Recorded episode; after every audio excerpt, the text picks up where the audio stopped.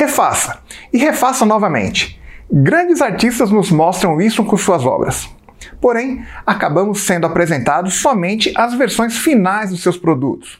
O que muitas vezes não sabemos é quantas vezes os trabalhos foram executados até que chegasse na sua versão definitiva. E estou falando de artistas como Tolkien, Picasso, Leonardo da Vinci e muitas outras pessoas que trabalharam muito em versões preliminares. E o mesmo deve acontecer com as nossas entregas, com nossos produtos. E para isso que existem os protótipos, para que possamos testar nossos produtos e serviços antes de investirmos muito dinheiro na sua produção.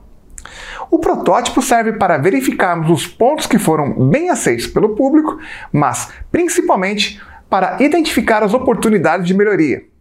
E aí é hora de voltar para os estudos e corrigir. É hora de refazer e entregar novas versões.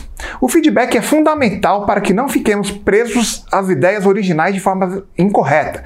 É hora de refletir. É sempre hora de avaliar e recomeçar. Eu sou o Marcos Santos e esse é o Laboratório da Criatividade.